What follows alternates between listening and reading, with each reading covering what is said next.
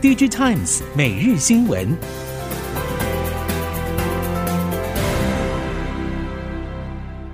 听众朋友您好，欢迎收听 DG Times 每日新闻，我是袁长杰，现在为您提供今天科技产业的新闻重点。首先带您看到的是，显示驱动 IC 滴滴安业者近期对于第二季的营运表现提出警讯。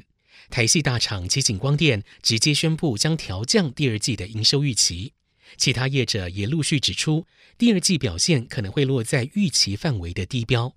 值得注意的是，多数业者毛利率都还没有调整，但业界普遍认为，各家业者第三季毛利表现很有可能出现更大幅度向下修正。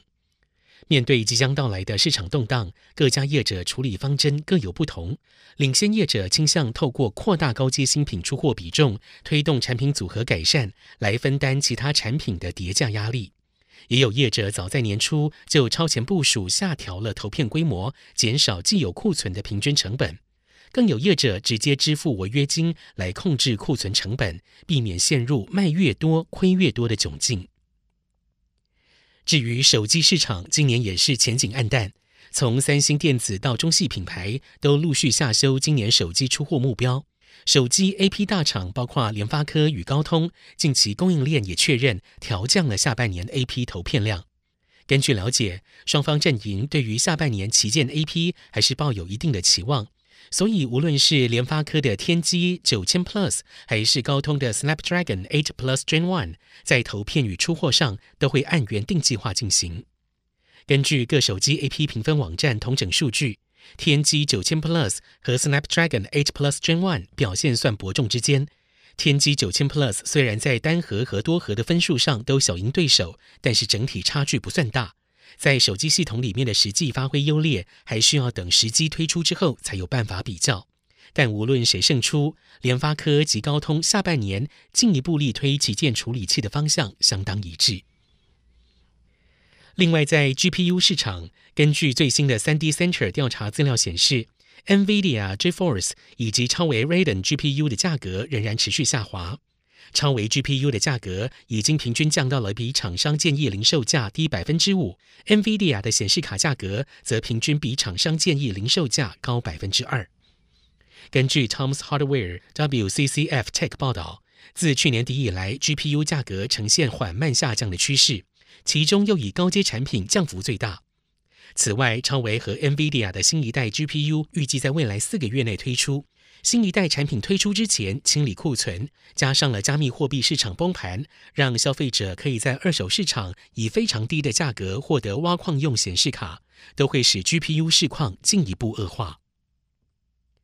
中芯国际在日前举行股东大会，共同执行长赵海军再次强调。尽管包括手机等消费性电子库存水准偏高，但是中芯受惠于 MCU、低功耗晶片、PMIC 以及驱动 IC 等中国本土投片需求强劲，二十八、四十、五十五纳米制程产能持续扩建。中芯展望未来业绩，因为成熟制程晶片的缺口持续看好。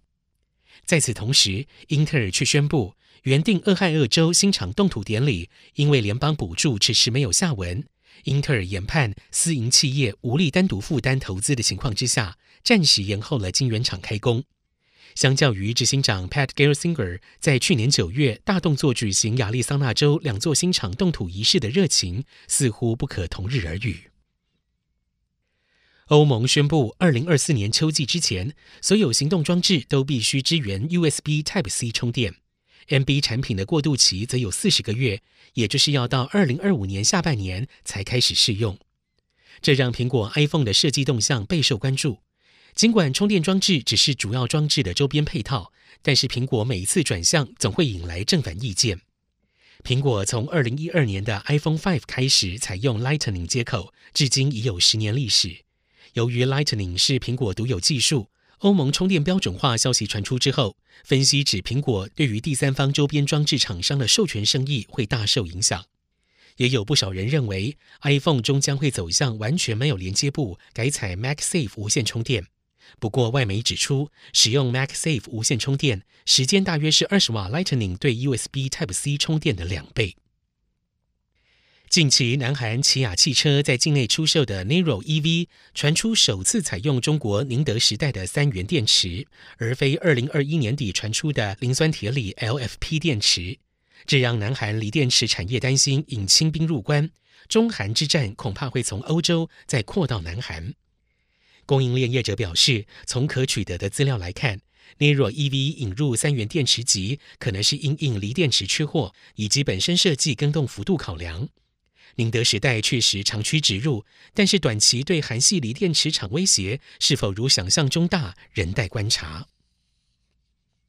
鸿海布局电动车产业发展，董事长刘扬伟接连出访，随着全球朝向与疫情共存，各地陆续解封，也同时让鸿海重新启动了全球布局相关规划。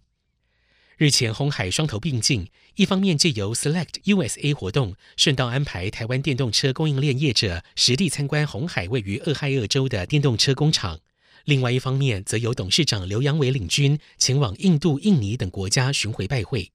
市场认为，鸿海在对供应链业者实际展现鸿海在电动车产业组装实力的同时，也透过与印度、印尼等地领导人的会面，持续拓展台湾电动车产业供应链发展的机会。显见鸿海为了达到对电动车以及相关产业发展的目标，正加足马力拓展市场。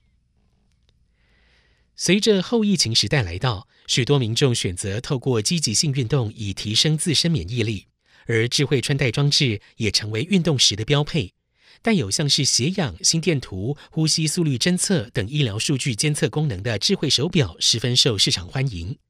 DigiTimes Research 观察。未来一到两年将会迎来智慧手表最大的成长动能。Garmin 表示，今年七月中旬将会在台推出 Forerunner 九五五以及 Forerunner 九五五 Solar，同时为积极壮大 Garmin 自行车生态系推出几项产品，包含太阳能 GPS 自行车表、智慧雷达尾灯行车记录器以及踏板式功率计，就是因应智慧穿戴商机看望时，能够以数据应用扩大健康生态布局。网购平台业者不断的创新消费机制，近期最受瞩目的就是先买后付 BNPL。PC Home 网络家庭宣布推出拍拍钱包慢点付服务，结合 BNPL 无卡分期、行动支付等功能。PC Home 旗下二十一世纪数位科技总经理周厚宇说：“透过大数据建立的信用评分模型，用户首次注册慢点付时，只需要提供姓名、电话等简易资料。”不到十秒钟的即时审核时间就可以取得支付上限，